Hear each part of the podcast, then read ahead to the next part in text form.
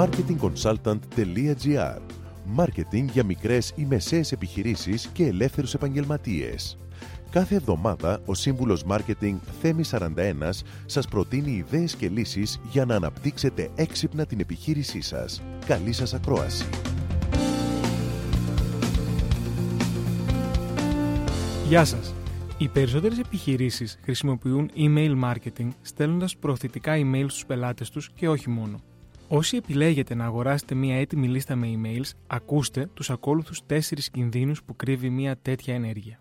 Πρώτον, spam email.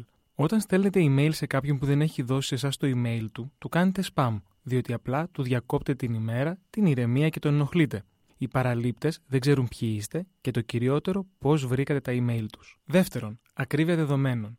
Εάν έχετε αγοράσει ήδη κάποια λίστα με emails, θα έχετε διαπιστώσει πως πολλές φορές τα δεδομένα δεν είναι ακριβή. Αρκετά emails δεν ισχύουν. Αυτό συμβαίνει γιατί τα emails από τη στιγμή που δηλωθούν παραμένουν στις λίστες για μεγάλο χρονικό διάστημα.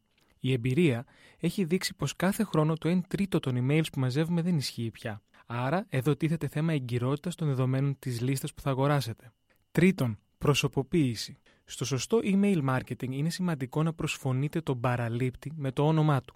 Οι περισσότερες λίστες ή δεν έχουν όνομα παραλήπτη, ή το έχουν λάθος, ή το κυριότερο. Μπορεί ο παραλήπτης που αναφέρεται να μην είναι ο παραλήπτης που εσείς θέλετε να στοχεύσετε. Αυτός δηλαδή που παίρνει τις αποφάσεις. Τέταρτον, δεν είστε οι μόνοι που το κάνουν.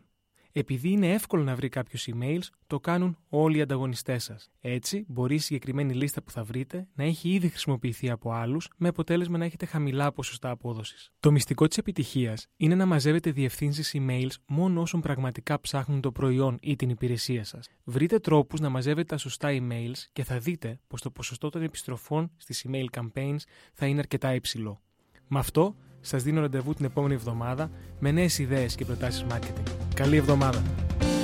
Μόλις ακούσατε τις ιδέες και τις λύσεις που προτείνει ο σύμβουλος Μάρκετινγκ Θέμης 41 για την έξυπνη ανάπτυξη της επιχείρησής σας.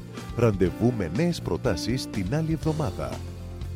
marketingconsultant.gr. Μάρκετινγκ για μικρές ή μεσαίες επιχειρήσεις και ελεύθερους επαγγελματίες.